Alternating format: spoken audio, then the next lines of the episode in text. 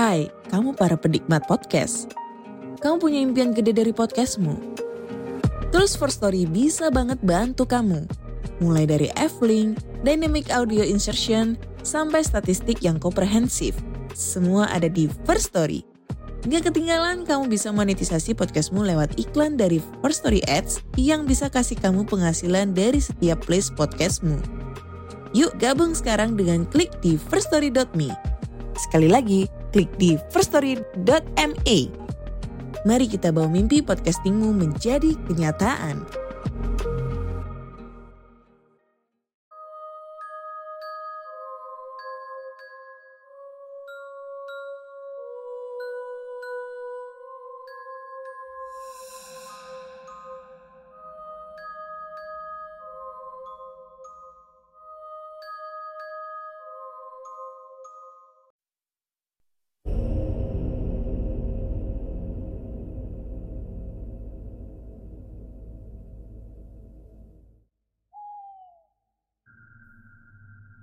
Assalamualaikum warahmatullahi wabarakatuh. Halo semuanya, jumpa lagi dengan saya Chow Sing Sing Kurator dari podcast Horror Night Story. Halo apa kabar semuanya, semoga kalian semua sehat-sehat ya Dan seperti biasanya pada hari ini saya kembali Dan akan menghadirkan sebuah kisah mistis untuk kalian semua. Kisah mistis kali ini ditulis oleh Mas Dioseta berjudul Minyak Pengasihan. Oke, daripada kita berlama-lama, mari kita simak ceritanya. Ada beberapa DM yang bercerita tentang teror goib yang mereka dapatkan karena penggunaan minyak ini. Saya coba menarik benang merah dari cerita mereka dan menjadikannya sebagai cerita pendek ini. Halo, saya bila Seorang ibu berusia kepala tiga Yang sudah memiliki seorang anak perempuan Bukan tentang keluarga saya yang ingin saya ceritakan Melainkan mengenai perbuatan bodoh saya Yang hampir mengacaukan keluarga saya Kisah ini dimulai ketika saya melihat sebuah postingan di Twitter yang membahas mengenai pengasihan. Awalnya saya menganggap postingan itu sebagai bacaan biasa saja. Namun, saat membaca beberapa komen balasan, saya pun memperhatikan postingan itu. Beda sama pelet, ini bagus untuk membuat keluarga lebih harmonis. Pengasihan tidak dilarang agama, toh kalau dipikir-pikir, parfum dan make up juga termasuk pengasihan. Kurang lebih itulah isi komen-komentar itu. Saat itu, aku memang sedang dalam titik jenuhku, di mana suami saya benar-benar cuek dan jarang sekali ia mempedulikan saya. Postingan itu berakhir dengan sebuah penawaran akan benda yang membuatku tertarik. Ya, minyak pengasihan. Aku sempat ragu namun, rasa penasaranku membuatku ingin berikhtiar dengan cara itu. Selain penasaran akan khasiat minyak pengasihan itu, setidaknya yang ada di pikiranku hanyalah apakah benda ini manjur atau tidak manjur. Kalau tidak, aku hanya akan rugi uang sejumlah beberapa ratus ribu saja. Singkatnya, dalam waktu seminggu, minyak pengasihan itu sampai kepadaku sebuah botol kecil yang berisi beberapa helai akar-akaran dan bubuk yang mengendap di bawahnya. Di dalam bungkusan itu juga terdapat lipatan kertas yang bertuliskan sebuah kalimat yang bahasanya kurang ku mengerti. Pertama, kenakan minyak ini di dahi. Setelahnya kenakan di leher, punggung tangan, dan dada sembari membaca tulisan yang ada di salah satu kertas yang dilipat itu. Cara mengemas dan perpaduan isi dari paket itu membuatku merasa bahwa ini akan berhasil. Aku pun menggunakan minyak itu saat suamiku sudah selesai menyelesaikan kegiatan malamnya dan bersiap untuk tidur. seperti yang tertulis di kertas petunjuk. Di kamar mandi, aku mengusapkan minyak itu di beberapa bagian tubuhku, sembari mengucapkan kata-kata yang tertulis di kertas. Minyak ini memiliki bau ciri yang khas, tapi ternyata saat sudah dioleskan di tubuh, baunya tidak lagi tercium. Aku pun menghampiri suamiku, seolah tidak terjadi apa-apa. Awalnya dia hanya melirikku sekilas Namun semakin lama tiba-tiba tangan suamiku mulai meraba tubuhku Ia akhirnya mengajakku untuk berhubungan badan Setelah sekian lama Ternyata berhasil Minyak pengasihan ini benar-benar bermanfaat Itulah pikiranku Keesokan harinya Aku bangun seperti biasa dan memulai aktivitas pagiku dengan memasak untuk bekal sekolah anakku. Tidak seperti biasanya, suamiku ikut terbangun dan memelukku dari belakang. Aku pun membalas dengan memencet hidungnya. Hebat, semalam kayak bukan kamu aja. Puji suamiku. Aku pun menerima pujiannya dengan senang hati. Semakin hari berlalu, Aku pun beberapa kali menggunakan minyak itu ketika suamiku mulai terlalu sibuk dan lupa denganku. Ternyata yang terjadi lebih dari yang kuharapkan. Saat setelah menggunakan minyak ini, hampir semua yang kuminta pada suamiku pasti ia usahakan. Sampai aku sadar akan sesuatu. Indri, anakku ia masih berumur 8 tahun dan bersekolah di kelas 2 SD Entah mengapa ia begitu menjaga jarak dariku Sesekali kami memang ngobrol saat sedang bersama Tapi saat hanya ada kami berdua Indri lebih milih mengunci dirinya di kamar Memang setiap aku panggil dia, dia selalu nyaut Tapi bila tidak, dia benar-benar tidak ingin menghampiriku Suatu ketika ada hal yang sama sekali tidak ku mengerti. Di tengah tidurku, aku bermimpi sedang mendatangi kamar Indri. Tapi ada satu hal yang aneh di sana. Indri menatapku dengan wajah ketakutan. Wajah Indri pucat dan memintaku untuk pergi. Saat pagi harinya, semua berjalan seperti biasanya. Namun, saat sarapan, Beberapa kali Indri melirikku. Ia seperti memastikan sesuatu. "Kenapa, Nak?" tanyaku. "Enggak." Indri pun kembali menyelesaikan makanannya dan berangkat sekolah. Aku pun membersihkan kamar Indri. Tapi baru saja aku akan memulai. Aku terhenti saat melihat sebuah benda. Benda itu adalah gunting yang selalu ada di kamarku. Saat itu juga, aku samar-samar mengingat bahwa di mimpi tadi aku juga sedang membawa gunting ini. Apa mungkin semalam itu bukan mimpi? Apakah aku mengigau dan berjalan ke kamar Indri? Tapi mengapa dia ketakutan?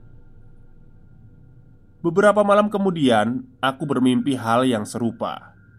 Indri benar-benar menatapku dengan takut. Saat terbangun, aku pun segera datang ke kamar Indri dan mendapati bahwa dia sedang menahan pucatnya. Ia benar-benar takut dengan kedatanganku. "Kamu kenapa, Indri? Kok takut sama ibu?" tanyaku. "Serem, ibu serem. Ibu kayak mau bunuh Indri," balas Indri. Aku tidak mengerti apa yang Indri bicarakan Sampai ada kejadian lagi yang membuatku terpukul Pada suatu malam, aku menghabiskan waktuku dengan menonton drama sampai malam Setelahnya aku pun kembali ke kamar suamiku Tapi Betapa terkejutnya aku saat itu Dari celah pintu Aku melihat suamiku sedang berhubungan badan denganku Ya, itu aku itu adalah sosok yang benar-benar menyerupai diriku. Sontak aku pun merinding ketakutan. Aku sempat ingin menuduh sosok itu adalah manusia yang berdandan sepertiku. Tapi tidak mungkin semirip itu. Rasa emosiku melebihi rasa takutku. Aku pun memberanikan diri untuk membuka pintu untuk menyadarkan suamiku bahwa itu bukan aku. Akan tetapi, makhluk yang menyerupai aku itu pun menolehkan wajahnya ke arahku. Ia tersenyum, dan lambat laun wajahnya berubah menjadi sosok mengerikan dengan wajah putih yang sangat pucat. Aku ingin berteriak, tapi suaraku tertahan saat itu juga aku tersadar dengan sosok yang memandangku dari belakang. Aku menoleh lagi dan mendapati sosok perempuan berbaju putih panjang yang lusuh dengan wajah pucat berada di belakangku. Ia berada di sana seolah menyatakan bahwa karenanya lah suaminya bisa terpuaskan dan berbuat baik padaku. Sudah jelas ini adalah salah. Aku pun masuk ke dalam kamar, dan sosok itu tiba-tiba menghilang. Suamiku dalam kondisi setengah sadar, entah ia mabuk atau memang terhipnotis akan sesuatu. Tapi saat mengetahui kedatanganku, ia pun kaget. Aku mencoba untuk menenangkannya dan membawakannya segelas air. Saat sudah tenang, aku pun menceritakan tentang apa yang terjadi. Saat itu suamiku malah menatapku dengan tatapan yang bingung dan tidak ku mengerti. Suatu pagi, tiba-tiba rumahku kedatangan beberapa orang. Salah satunya adalah ustadz yang ku kenal, dan sisanya seperti kenalan dari Pak Ustadz. Ternyata suamikulah yang memanggil mereka ke rumah. Dan saat mengetahui tujuannya Aku pun benar-benar kaget. Inri sering lihat kamu ngedatengin kamarnya malam-malam. Katanya kamu gak ngomong Tapi cuma menatap Indri sambil senyum-senyum sendiri. Indri ketakutan Jelas suamiku Aku pun tersentak mendengar cerita itu Berarti apa yang kurasakan saat itu bukanlah mimpi. Tak hanya itu, setelah kejadian aku memergoki suamiku. Ia mulai sadar bahwa ada yang aneh saat kami berhubungan. Ia merasakan ada perbedaan atas perilaku dan cara bicaraku. Penjelasan itu pun membuatku menerima permintaan mereka untuk melakukan ru'ya padaku. Pak Ustadz dengan dibantu beberapa ulama lainnya pun membacakan doa-doa dan ayat-ayat suci padaku. Sontak kepalaku terasa seperti dipukul dengan benda keras. Rasa mual campur aduk dengan sakit di kepala. Mulutku meracau tanpa kuingini. Aku mengucap kata-kata tanpa kusadari. Yang sempat kuingat hanya beberapa kata. Aku diundang dia yang meminta kami menikmatinya. Suara itu bukanlah suaraku, namun suara itu semakin tersiksa bersama rasa sakit yang kurasakan. Puncaknya, aku semakin tidak tahan dan memuntahkan cairan dari dalam mulutku. Seketika, semua rasa sakit di tubuhku hilang. Hanya saja, tubuhku menjadi begitu lemas. Pak Ustadz membawakanku segelas air yang telah ia bacakan doa. Aku pun meminumnya dan mendapatkan kembali sedikit kesadaranku. Apa yang terjadi? Tanyaku bingung. Suamiku terus merangkulku sembari mengelus-ngelus punggungku untuk menenangkanku. Maaf Bu Bilah apa ibu pernah menggunakan benda-benda yang memanggil jin atau sejenisnya? Tanya Pak Ustadz. Aku pun mencoba mengingat dan satu-satunya yang ku curigai adalah minyak pengasihan Yang beberapa kali aku pakai itu. Astaghfirullahalazim Ucap Pak Ustadz yang segera beristighfar Saat aku menunjukkan botol berisi cairan itu Ini musyrik bu. Ini benda haram. Jelas Pak Ustadz. Perasaan dalam tubuhku ingin melawan. Aku ingin mengatakan benda ini tak lebih dari minyak seperti parfum Yang gunanya menarik perhatian lawan pasangan. Tapi satu sisi akal sehatku pun menahannya. Memangnya ini apa mah? Tanya suamiku. Minyak Minyak pengasihan pak. Katanya bisa membuat aura dan membuat orang-orang nyaman. Jawabku berusaha menutupi tujuan utamaku menggunakan minyak itu. Tapi sepertinya suamiku menyadarinya. Ini salah Bu Bilah Ibu tahu ini apa? Di dalam minyak ini ada abu orang yang sudah meninggal. Ada akar yang dicabut dari kuburan dan benda-benda mengerikan lainnya. Benda yang berdiam di tubuh ibu adalah jin yang sebelumnya mengikuti orang yang abunya ada di minyak ini. Jelas, Pak Ustadz. Mendengar ucapan itu, jantungku serasa mau copot.